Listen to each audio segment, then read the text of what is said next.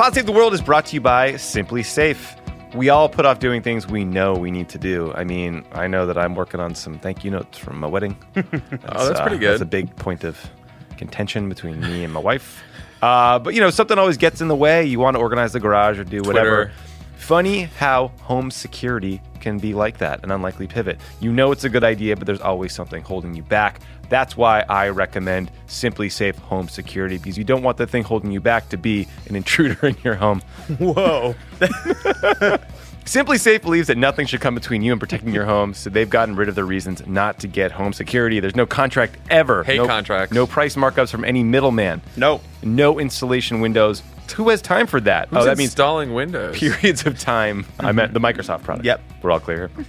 Most importantly, their system is engineered to do one thing brilliantly protect you. So, if a storm takes out your power, SimpliSafe is ready. If an intruder cuts your phone line, SimpliSafe is ready. If they destroy your keypad or siren, SimpliSafe is ready. SimpliSafe will still get you the help you oh. need. If your panic room breaks down because they cut the power and your kid is sick and nothing's going your way, Dwight Yoakam isn't helping. SimpliSafe Sometimes is ready. your, your job's a joke, you're broke, and your love life's DOA. SimpliSafe is there. SimpliSafe is there. Maybe it's overkill.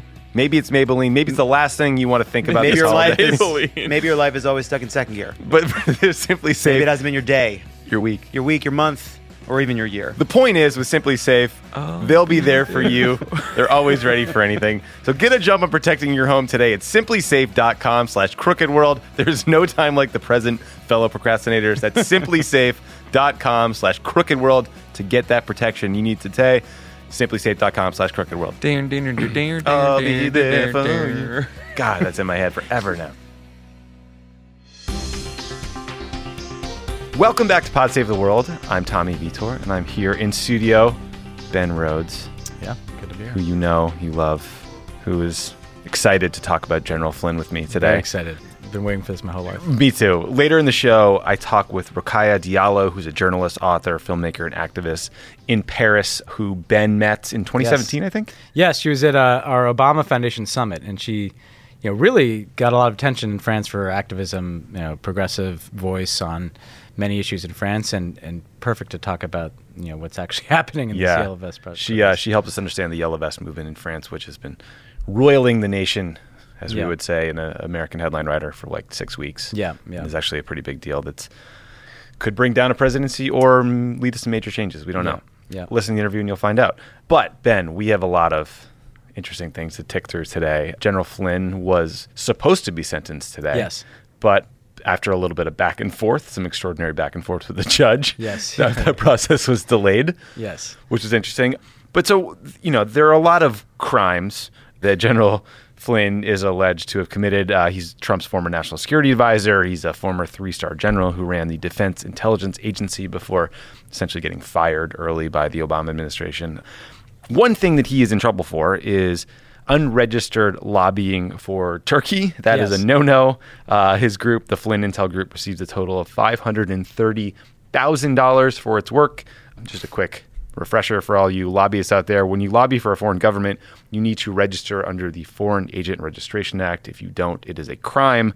Flynn was not very coy about his lobbying. He wrote an op ed for The Hill that was published on election day, attacking a cleric, uh, a Turkish cleric living in Pennsylvania, whom the Turkish government has accused of helping instigate a failed coup. Yeah. The goal was to, I guess, persuade members of Congress or the administration to extradite Gulen. So, Ben, who is, uh, am I saying his name right? Fethullah Gulen? Yes. Yeah. And why are the Turks so eager to lock him up, as General Flynn might say? Yeah. No, and you know, there's a grab bag of criminality with Flynn, um, and so we can start with this this crime. Um, so Gulen is a, a cleric that used to be an ally of Erdogan, right? So they kind of came up in Islamist politics in, in Turkey, and at a certain point, Gulen emigrated to the United States, and he lives like in Pennsylvania, something of a recluse, In like a senior center. Or yeah, yeah. It's, it's What's he just, doing? just another guy in the mountains in Pennsylvania. Okay. But the reality is that there's the he has these followers in Turkey who are prominent and have been prominent in the education system and the justice system, Mm-hmm. um, and became political opponents of Erdogan's. Right. And Erdogan had a big falling out with Gulen and, and, and hated the guy. Then there was this attempted coup, right, which seemed to implicate and involve some of these followers of Gulen in Turkey. Now that coup was wild. Let's pause. That, that was July of Yeah, 2016. yeah, I will. I remember watching just Yeah. jaw dropped these tanks rolling through the streets. Yeah, it was like a legit, you know, old school coup attempt. didn't they? Didn't they steal some F-16s Yeah, and things tried that to bomb flying? like the parliament. It was a, it was a, Wild. It, was a wild thing. Erdogan is on his plane, Yeah. FaceTiming a message to the nation saying, Yes. "Stand up and resist the army." Like, yes, it was. Uh, I can't imagine the kind of meetings you were in. No, it was a crazy day. Although they did have it in hand pretty quick. Um, and and so what happens after this is that Erdogan decides that Gulen is responsible for this coup. This is why this is important. This wasn't some fringe issue, right? It's easy to mm-hmm. look at this and think, "Oh, Flynn just signed up, got paid 600k to lobby for the extradition of some weird cleric." This was like one of the leading foreign policy issues of 2016. Right. I remember being in meetings with Obama and Erdogan, where Erdogan would roll up like a lawyer with all these like you know those big folders that lawyers have mm-hmm. that can like mm-hmm. fold out and Accordion he'd ha- folders? accordion folders. Thank you. And he'd have all these documents and he'd give them to us. He'd literally dramatically give them and say, "This proves that you know you need to send me Gulen, right?" And Obama would say to him and did say to him, "Look." in our system, unlike maybe yours, I can't just decide to like extradite some guy mm-hmm. who hasn't been charged of any crime by a judge. I can ask the Justice Department to review all of your evidence and make a determination about whether we can extradite him because he's a U.S. person. He's a lawful resident of the United States. We don't just render people to third countries where, by the way, Gulen would probably be tortured and killed. Yeah. So the Justice Department looks at this and decides that no, that actually there's not any evidence that directly implicates Gulen and what happened in Turkey. There's no basis to extradite him. So what's really important to note here about Flynn is the Justice Department had made a determination that no, there wasn't enough here to extradite the guy. So Flynn is not only signing up as a foreign agent, he's basically signing up uh, for that foreign agent to try to reverse the actual finding of the Justice Department and come up with some other reason to extradite this guy, right? So just like Mike Flynn undermined our national security with Russia, he's really trying to undermine the rule of law here because he's Yeah. trying to say, well, I support extraditing this guy, even though our own legal system has not found any reasons to do so. How would you engineer a coup in Turkey from Pennsylvania Yeah, to yeah. begin with? I mean, like, I guess I, I, you know, I've read a little bit about Gulen and, and everyone's falling out, and I think it was like 2013. Yeah. But I just, is this just all a pretext to get him back because he wants to take out his enemy? Well, you know, everybody should read. There's a great Dexter Filkins piece in the New Yorker about Gulen a couple years ago. I mm-hmm. mean, there's one part conspiracy theory, one part truth, right? Again, the truth is there are people in Turkey who have been followers of Gulen who are opponents of Erdogan, right? And it does have a bit of a feeling of like a secret society, right? Like people kind of meet underground, they have mm-hmm. conversations, they listen to audio tapes of Gulen's, you know, sermons over the years. Weird. So it does have this following, but Erdogan has projected this onto like a much grander conspiracy theory. He used to call Gulen a terrorist. He'd call him Turkey's bin Laden to us. um, and he really said, without evidence, that Gulen was really pulling the strings on all this stuff. All the political opposition that, that Erdogan faced at home was because of Gulen. Why would Erdogan do this? Maybe he in part believes it. Maybe he also just, it's the bitterness of having someone he fell out with. But also, it's convenient for Erdogan to say, I have no real political opponents at home. I just have these crazy Gulenists. In other External words, enemies. there's some real opposition to Erdogan. He's an authoritarian, right? There's secular opposition. There are people who just don't like the direction he's leading Turkey in. It was convenient for Erdogan to say, no, I am the only legitimate political leader in this country, and all my opposition are these kind of cultish Gulenist following orders from a guy in rural Pennsylvania. That suited his political narrative at the time. And so Flynn is essentially signing on for an effort to extradite a guy without any legal basis to do so and to basically validate Erdogan's view of the world and politics in Turkey, which is that, you know, this is a vast, you know, Gulenist conspiracy orchestrated by this old guy. Oh, Man, that's nuts. Uh, So, okay, so Flynn's arrest did not stop these efforts by the Turks to get Gulen back. This week, like yesterday, Turkey's foreign ministry said that the U.S. was working to extradite him back to Turkey. I guess Sarah Sanders was asked at the podium today and said Trump will look at the Gulen No, the- the- extradition. this which is what's so fucking crazy about this, right? Is that you don't go shopping for an extradition. you know, like like you don't go to another country and say, "Hey, we'd like you to gin up some reason to arrest this person who is legally in your country and extradite him to us." Like you have to be found to have committed a crime. There has to be a basis to arrest this guy. And the way the Turks have treated this is like, "Yeah, we know you couldn't find any reason to extradite this guy." But you, Trump, seem to be hostile to the independence of the rule of law in your country. Why don't you just like render this guy? And let's be very clear about what we'd be doing. We would be rendering a guy without any basis in, in the law to a country where he will likely be tortured and killed. Yeah. Like that is not something we should do. He's do. dead. Yeah. He's dead.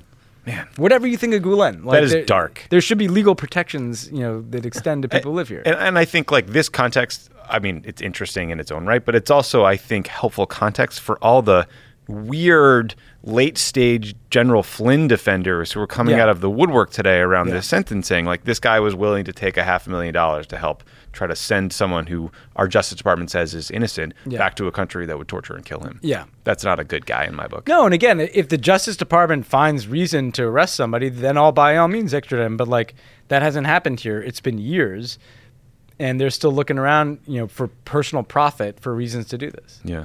I mean, so this Flynn sentencing is delayed. We'll see what happens here. He's been cooperating with the Justice Department to the point where Mueller's team said, no, don't give him any jail time, despite serious crimes that we've been talking about, including lying to the FBI multiple times. Before we walked in here, I was reading the 302 reports, Yeah. which are what the FBI fills out when they interview someone uh, like General Flynn. Is there anything else about this matter that you want to get off your chest? Yeah, no, look, I let's also remember Mike Flynn uh, lied about what he lied about is he talked to the Russian ambassador Kislyak about you know not paying attention to the fact that we the Obama administration who were in charge of the government at the time were going to sanction Russia you know indicating they'd make some deal later uh, and also about how they should vote on UN Security Council resolution I think what is notable here right is that Mike Flynn was speaking to the representative of the Russian government knowing full well, by the way, that that Russian government had just interfered in our election to help elect Trump. Oh, yeah. Right? Against the actions of the U.S. government that is sanctioning that Russian government, right? There's a lot of suspicion about why he would do that. Let's also remember that, like, part of the reason why there's been so much focus on this is let's just assume that the Russian ambassador's communications are probably monitored, right? I mm-hmm. mean, I'm not revealing anything, but like, No, it's reported. Flynn Flynn is probably talking to a guy, and our intelligence community is going to get a record of that conversation. So what's been so telling about this, right, is Mueller would only extend this, you know, recommendation of no sentence and choose not even to prosecute the Turkey stuff, right? If he's getting something really, really good mm-hmm. from Flynn, right? There's no other reason for Mueller to give Flynn such a pass unless the not just the nature of the cooperation, but the stuff that he's giving is very, very valuable. And what Mike Flynn would know is, well, who told him to talk to Kislyak? Was it Donald Trump that directed him to talk to mm-hmm. the Russian government about working against U.S. interests? Did they discuss the Russian interference in the election? Did they discuss the cover story that they'd be using for the Russian interference in that election?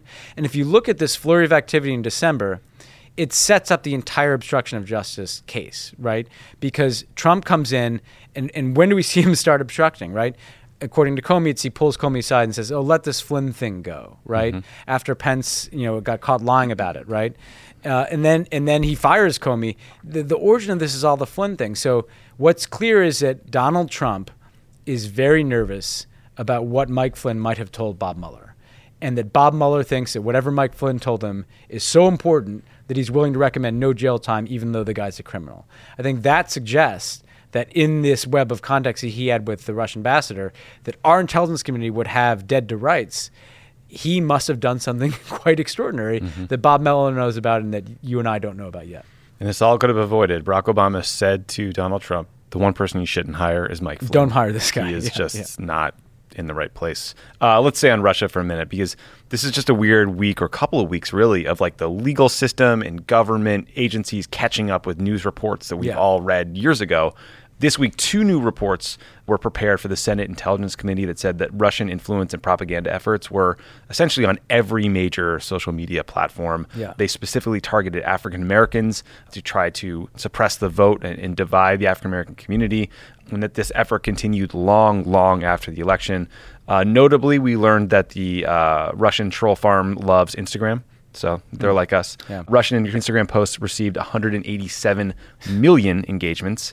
Dislike. Uh, it was also notable that Google barely cooperated and seemingly made it as difficult as possible for the investigators to understand how YouTube was used. So that sucks. Uh, Facebook took a lot of shit. Google should too. So should YouTube. So I guess here's my question to try to push this forward. The Russians clearly don't care that we've No. uncovered all of Zero this stuff, right? Like, Zero fucks. yeah, I mean, you could kind of match up their covert Instagram, Facebook propaganda with Yeah. the garbage that's on RT, their overt propaganda channel all the time. So Russia doesn't care. Trump doesn't care.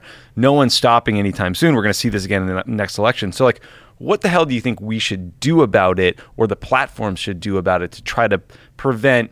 You know communities in the United States from having their votes suppressed or being targeted or you know all the things we should expect to happen in 2020 Yeah, no, that's a really good question because what we're seeing is that the Russians, you know, they, they find the places where there's already polarization or there's already some weird right wing meme and, and they just plow content into it and jack up the anger.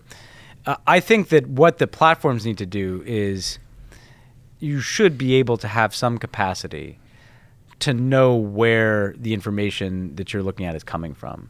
Like if you're looking at something that's been shared on Facebook, they should, you know, uh, the the analogy I use, Tommy, is like Wikipedia, right? Which is a user controlled platform. Has a step where it says whether a source is verified or not. Yeah. And if there's some content that just pops up there that looks weird and nobody puts a footnote, it says this can't be verified, right? There should be some similar mechanism to be able to verify where content is coming from. And if it's if it's coming from Russia, the, and what we learned in the Facebook investigation, they saw that this was coming from Russia and did nothing to warn people, mm-hmm. right? At a minimum, there should be a capacity to let people know where certain content is coming from. It should be relevant to the user of that information that it's originated from Russia, right? right especially Um, if you're representing your organization or your page as a, a us based say uh, black lives matter activist Yeah. site if that's coming from a troll farm in moscow that should be noted they should be able knowable. to code things in a way. I, look, I'm not the coder here, but that that alerts people to where content is coming from. Right? You should at least be able to know who is trying to make you unhinged and angry about things, or who's trying to stoke division in our country.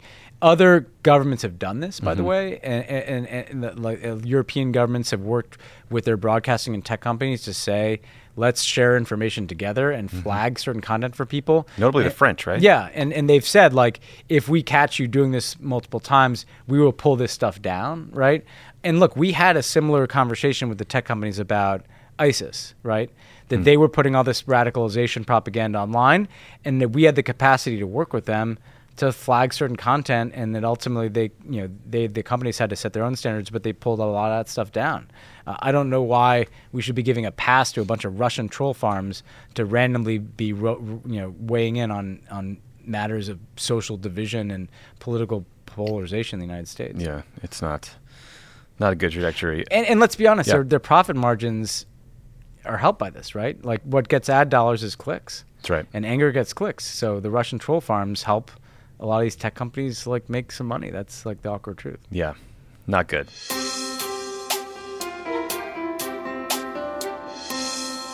Pod Save the World is brought to you by Quip.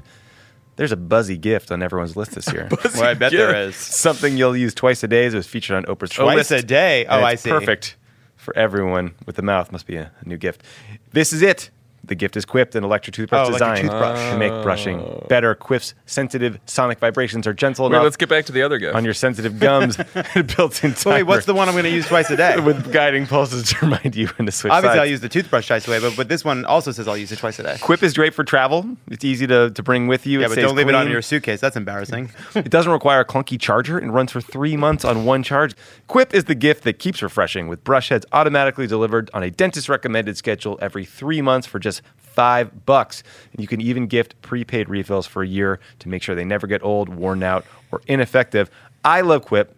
I use it. My wife uses it. I bought one for my sister for Christmas. She knows this already. Don't at me, bro.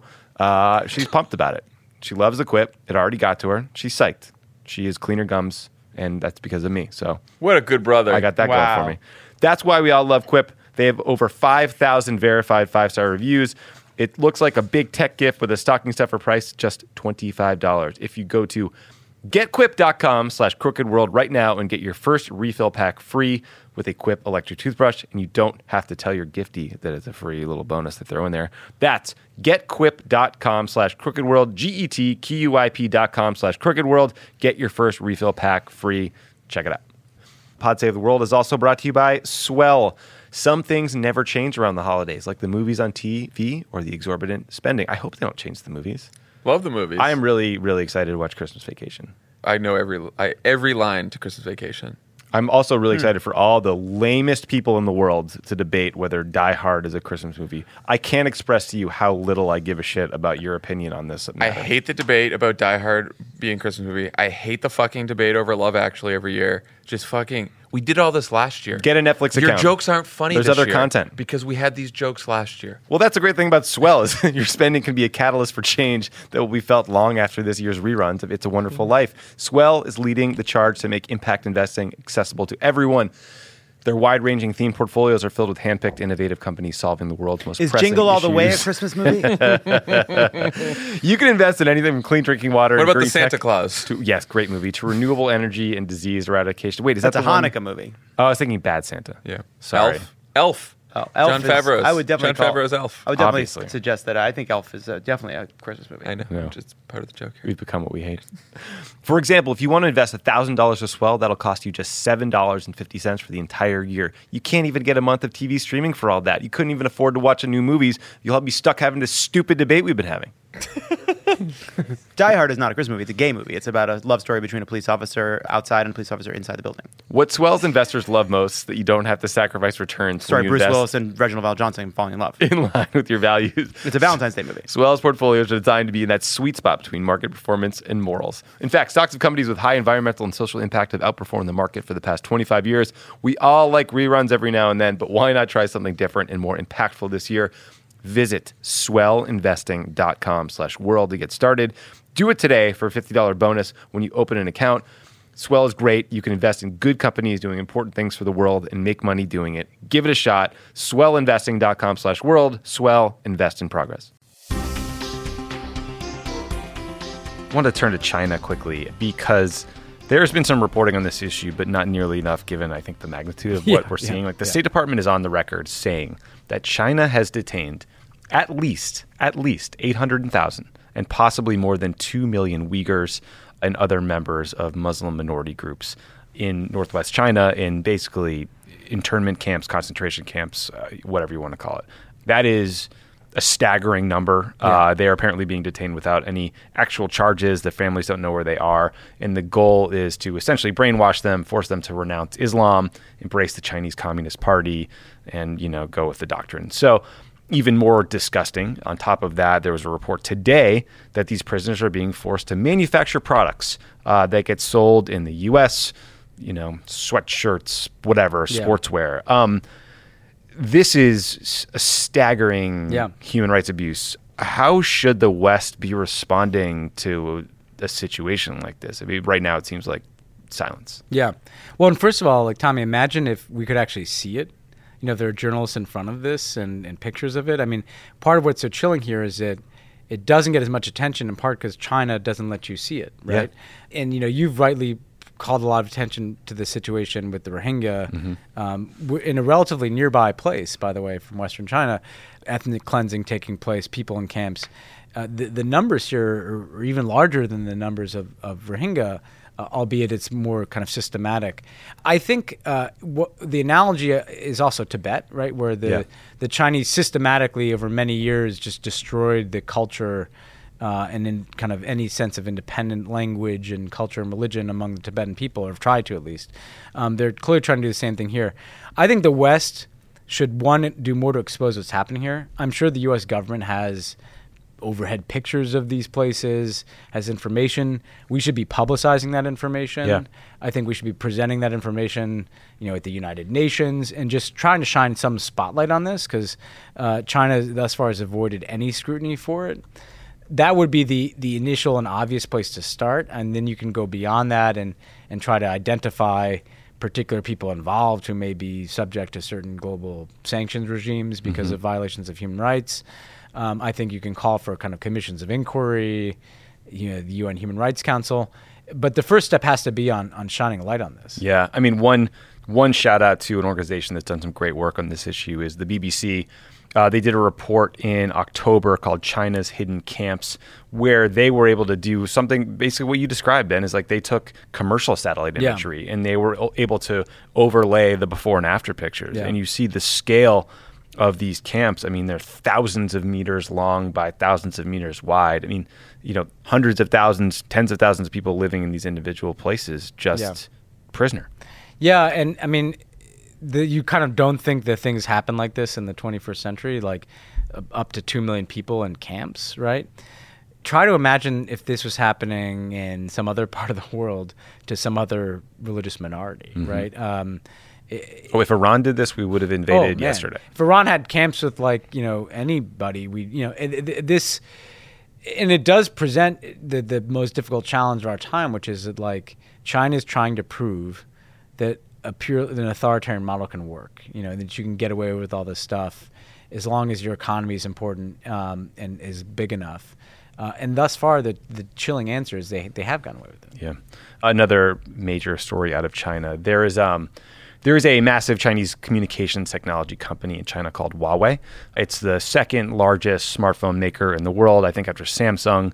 The CFO of the company, who is also the daughter of the founder, was detained in Canada a couple weeks back on suspicion of violating U.S. sanctions against Iran. So, to summarize, Chinese company apparently breaking U.S. sanctions on Iran, detained in Canada, massive diplomatic Yeah. problem. My first reaction upon reading the news was, oh shit, because Huawei is not just any phone company. They are seen by many in the U.S. intelligence community as an extension of China's military. We don't trust their products. Like, you, you wouldn't let anyone who worked at the CIA use a Huawei phone because there's an assumption that they could build a backdoor into it or monitor Yeah. those comms. What did you make of those reports? And like, what do you think that the end game is here of detaining someone who is so clearly connected to the very top of the Chinese government?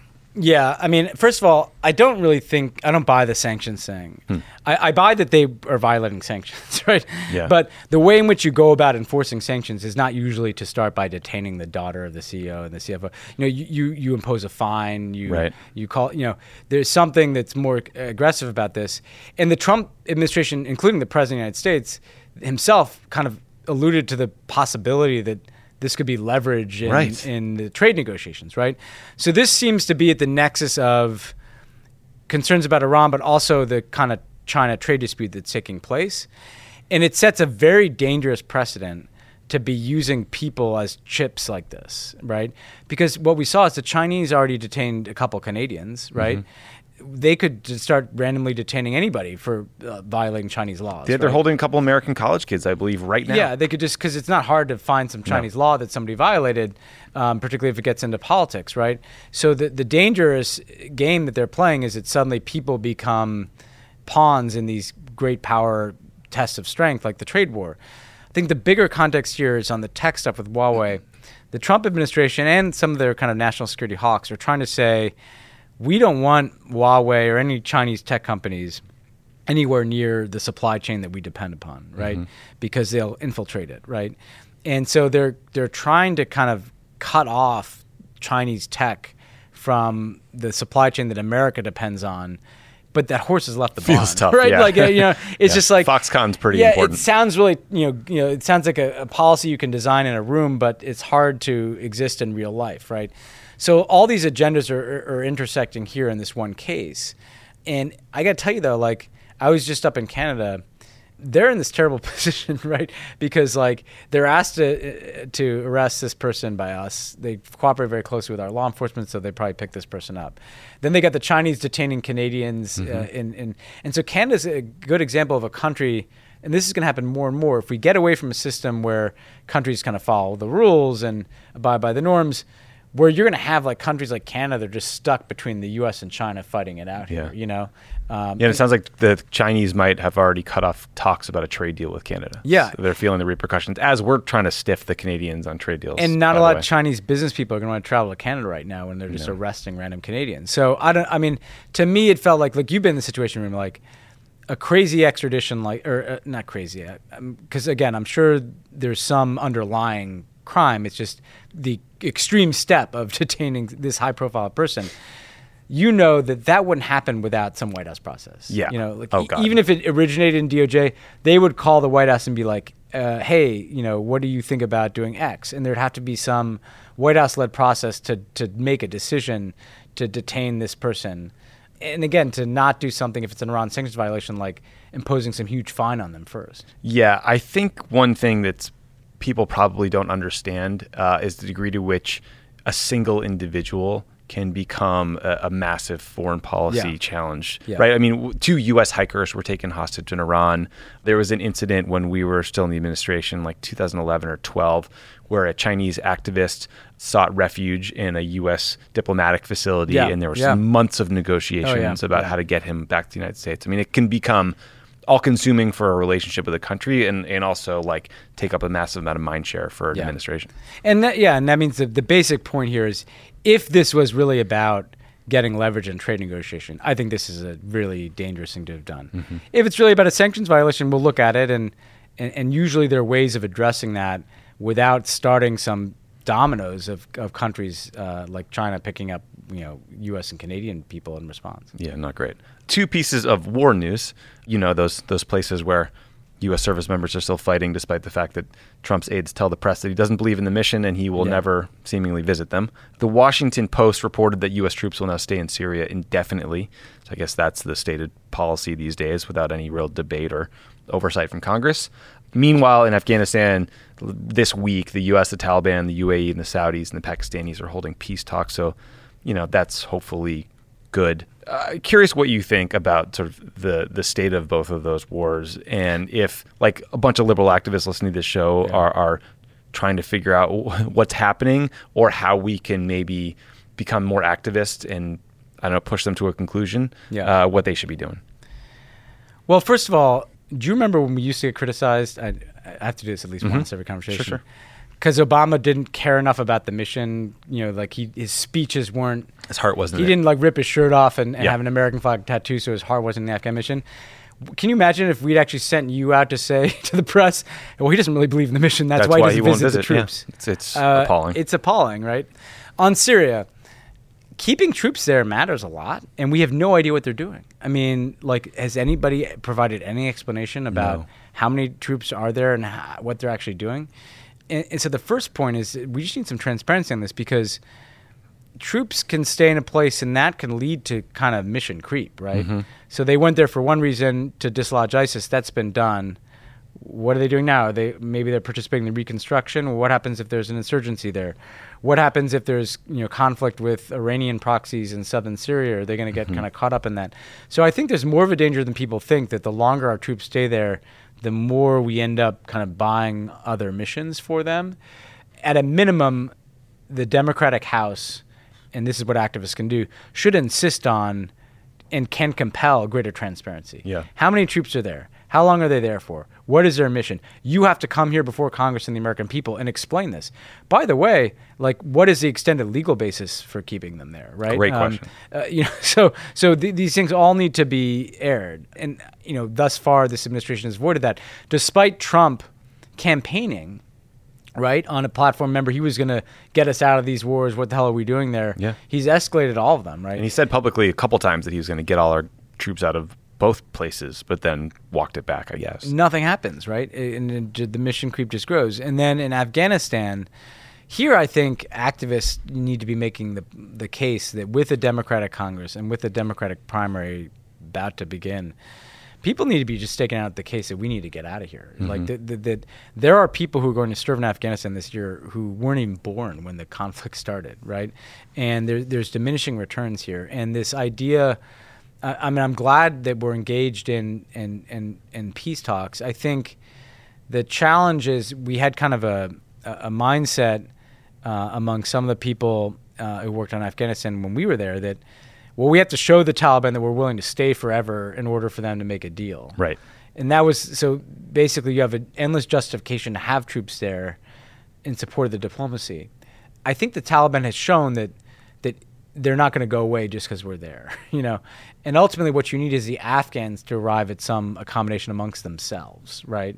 And so I think we can and should support that diplomacy.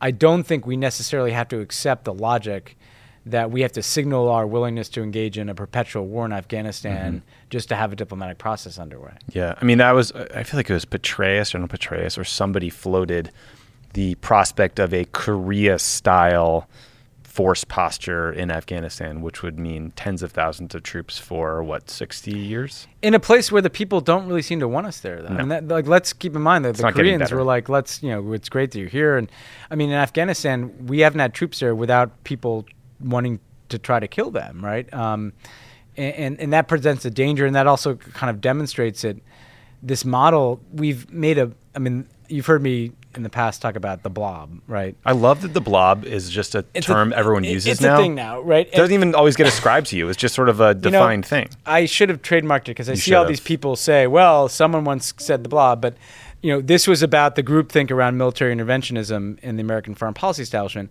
One of the assumptions that the blob makes is there's a direct correlation between the presence of U.S. troops in a country and things being better in that country. Yes. Right? Yes. As if, like, well, if we just had more troops in the country, things right. would inherently improve in that country.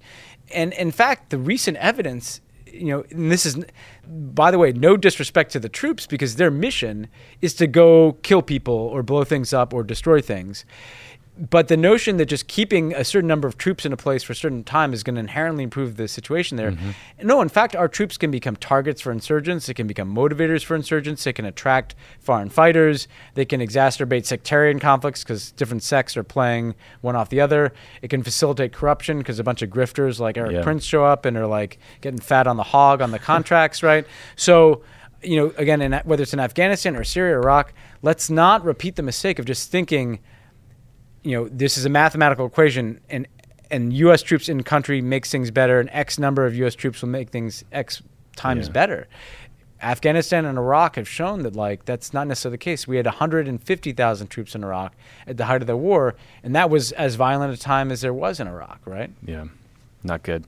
Uh, ben, that's all I had. Uh, Anything yep. else on your mind? No, I, I I'm debating the In and Out truck downstairs. The In and Out um, burger downstairs was, yeah. was was quite good. I highly recommend it. You'll regret it. yeah, yeah, yeah, I currently regret it, but uh, you know, was the last time you had a big In and Out cheeseburger? I didn't know they had truck. Is that a th- new thing? That's a new truck? thing. It's a today thing. Our our office sort of park area is trying to make everybody uh, get to know each other. So there's In and Out, ah. and there was a raffle.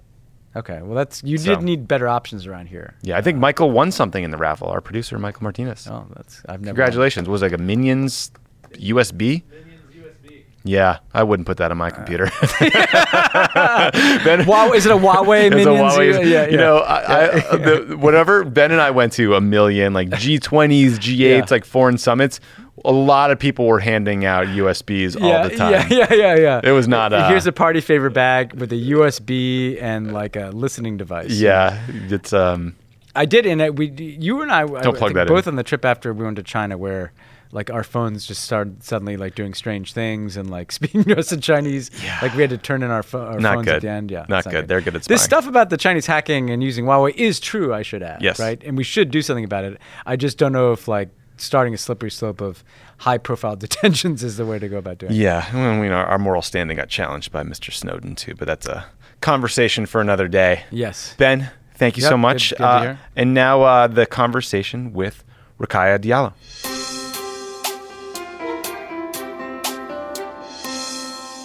Pod Save the World is brought to you by ExpressVPN. There's a battle going on the future of the internet and your right to privacy. Big boop. corporations Boop, beep, boop, boop. like ISPs and ad networks are getting rich from selling your data. Did you guys read the New York Times story recently about all the crazy data tracking that's happening on your I didn't phone read it because I was just like, ah, we're fucked. I saw the headline and thought Tommy's definitely scared of this. It's freaky. Mike, Mikey Barbaro got in my in my head. I'm going to listen to that daily because I want to catch up on the story without reading. Per usual, he does a great job. That's why you do podcasts. Don't, get a, don't get a big head about it, Barbaro. But Congress has completely failed to save net neutrality or protect your privacy online. Now, internet providers and mobile carriers, why are you dialing call? Like Comcast and Verizon are free to restrict websites, spy on your online activity, or Have sell you your not browsing heard of the history fucking net to advertisers. with Sandra Bullock? I you brought hear that this up in the noise? last ad. This is the sound of your death. I don't want my internet browsing to be tracked and sold. That's why I use ExpressVPN. With one click, ExpressVPN shields my online activity from internet and mobile providers as well as hackers and spies. ExpressVPN has easy to use apps that run seamlessly in the background of my computer, phone, and tablet. ExpressVPN secures and anonymizes my internet browsing by encrypting my data and hides my public IP address. And for less than seven bucks a month, you can get the same ExpressVPN that I have. ExpressVPN is rated the number one VPN service by TechRadar and comes with a 30 day money back guarantee. If you ever use public Wi Fi and want to keep hackers and spies from seeing your stuff, ExpressVPN is the solution. Take back your internet privacy today and find out how you can get three months free. Go to expressvpn.com slash crookedworld. That's E E-X-P-R-E-S-S-V-P-N dot com slash crookedworld for three months free with a one-year package. Visit expressvpn.com slash crookedworld to learn more. Pod Save the World is brought to you by the New York Times crossword. Uh, Jon Lovett, has Lovett, began, Lovett has begun the crossword. in a tradition puzzle. we're starting, is going to do the crossword while I read the ad. So you listen Nothing to yet. Oh, he's got his first word. Obviously, you look for smart ways to spend your time. He's looking for a second word. When you're not listening, try this. He's got the second The word? The New York Times crossword mini puzzle. It's a fun activity when you have a little downtime. The mini puzzle takes only about he's two minutes. pause here. So it's a quick way to Oh, reward goes, yourself there it goes. anytime, Corgi, corgi. anywhere you can fit it in. Corgi. Every day there's a new puzzle. Love it. doing the Sunday one right now with fresh two clues left, two left. to keep you sharp. And you can enjoy a short battle of wits with Oh, one yourself. left, one left, Or challenge left, a friend one left. to see Ah, who he's solves it the fastest. Oh. Have a couple minutes, discover wordplay every day, play the mini puzzle for time well spent. Literally the only way to shut me out. Download the New York Times crossword app at nytimes.com slash crossword puzzle. That's nytimes.com slash crossword puzzle. On the line from Paris, France is Rokhaya Diallo, a journalist, author, filmmaker, and activist. Thank you so much for joining the show. Thank you for inviting me. Um, so I think for the last six weeks or so, a lot of us have been paying attention to the yellow vest movement in France. I'm curious how you would describe that movement, both the makeup of the protesters themselves and the reasons that people are out on the streets seemingly every weekend protesting. Yes, it started on November the 17th.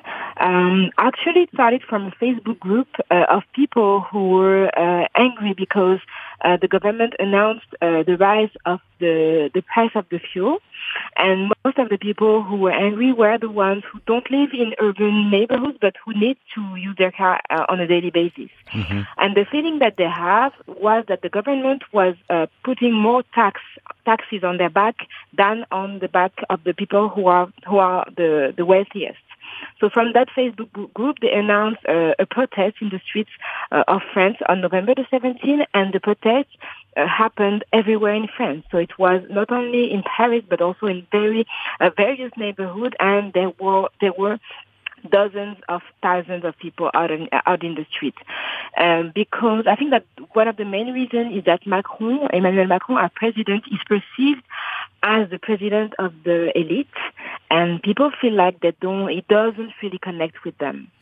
Yeah, I was going to ask you that. I mean, it, you, some of the factors you mentioned are, are very important. I, I think most Americans probably don't realize that. I think gas is about seven dollars a gallon in, in France, so that is definitely eye popping. And that you know a lot of these people who live in rural areas really need their cars to get from place to place. But from my reading, and please correct me if I'm wrong. I mean, it seems like there's also a reaction to Macron's policies and then a feeling that he is elite and maybe arrogant. Uh, how much do you think that plays into it, if at all?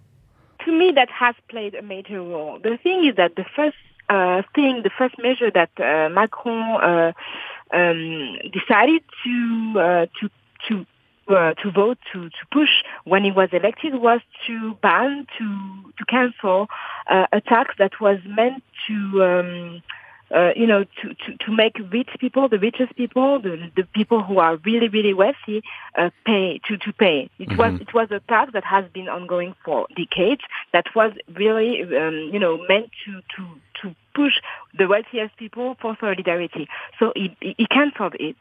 And, you know, having that and at the same time the president deciding to raise the price of the fuel, and the fact that you know when when being on the ground he has had very negative interactions with people. For example uh, a few months a few yeah a few weeks ago he met uh, a man who was unemployed and who told him that he was having a hard time finding a job.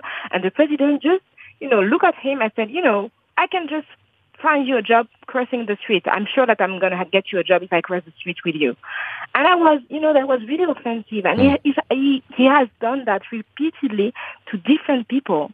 And that was perceived as someone, because Macron has never experienced any any problem. He's he's never been unemployed. He comes from a very you know middle class high uh, family. He he he was wealthy before being a president. So people feel like he don't really realize how it is to live on the minimal wages and having trouble finding a job because you know he's never been elected. He, he succeeded in, in being elected as a president the first time he he he, he, yeah, he tried. So that's one of the reasons why that measure, that measure, was perceived as something that was just targeting the poorest people and that and that was motivated by the fact that Macron didn't understand what how it was to be a French with minimal wages. Mm-hmm. That is fascinating. I mean, he, he what's interesting about what's happened is Macron seems to have backed down very quickly and offered concessions. I think I read he offered um, maybe eight to ten billion euros worth of tax cuts and benefits increases, and then he suspended the gas tax increase for at least six months. Do you think that that's enough, and do you think it's likely to satisfy protesters? I think it it may would have been enough if he decided to to cancel that measure quicker, like because he, you know, it it took like three or four weeks before he decided to speak publicly because he didn't, so he didn't say nothing um, in front of the the French citizens uh, before you know three weeks. And at the end of the day, it was like, so you start, you, you, you waited three weeks for people to be in the streets, uh, violence to happen, in, including police brutality, to make people understand that it was possible to give up, you know, at the, at the, at the very beginning. So I think that it's not um i don't think it's enough. I think i think that it's the, the protests will stop for sure uh, on the ground but that now there is people understand that they have uh, the power they have a power that they didn't they didn't realize before and i think that it will play a role uh, you know in, in the upcoming years. Uh, and it will be very difficult for macron to govern because people on the ground understand that they have, you know, they can really uh, pressure him. They can pressure the government, and they didn't realize that they have so much power. You wrote a great piece, I believe, on AlJazeera.com, where you talked about a a whole bunch of different elements of this protest movement. But you also wrote that the yellow vest movement shouldn't be interpreted as a public rejection of policies to address climate change. Could you talk a little bit about why you believe that and, and what policies you think should or could be pursued to address climate change that might actually have public support? Yes, because I uh, thank you, thank you for the piece. I didn't say that the rise of the fuel was meant to support the transition to you know energy.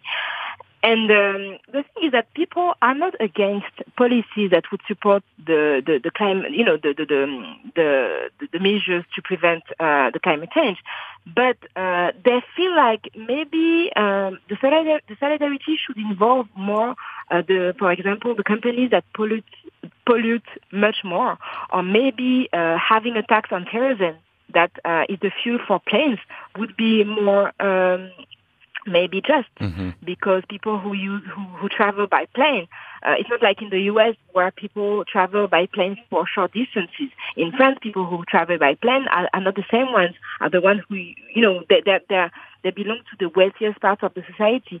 So maybe if he at the same time decided to um, make the biggest company, uh, the plane, you know, the fuel for the plane, uh, contribute, uh, you know, uh, be part of that whole policies um, against cli- cli- climate change, maybe that would have been perceived differently.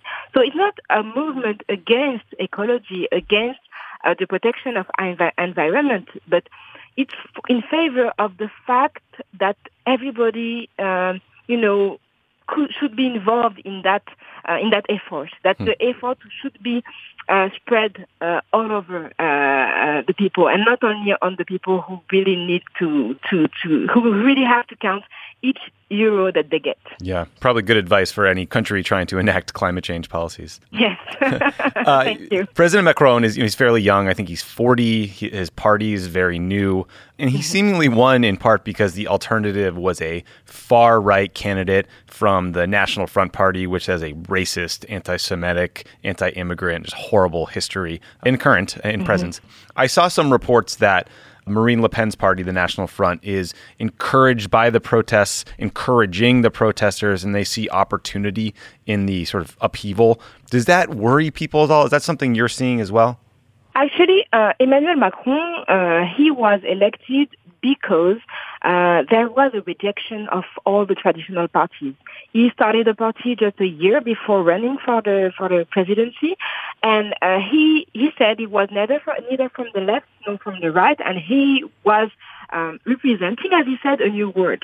And I think that that's one of the reasons why people elected him because they wanted to get rid of the old, you know, the old-fashioned politicians, and they wanted to have a new person, a new face, a, a, who is like he's 40, he's about to be 41, uh, to represent them. And I think that the the the other reason why he was elected is that at, on the second turn of the election, he was facing the National Front, which is the far right, and many people rejected uh, the far right more than they um, uh, applauded Emmanuel Macron.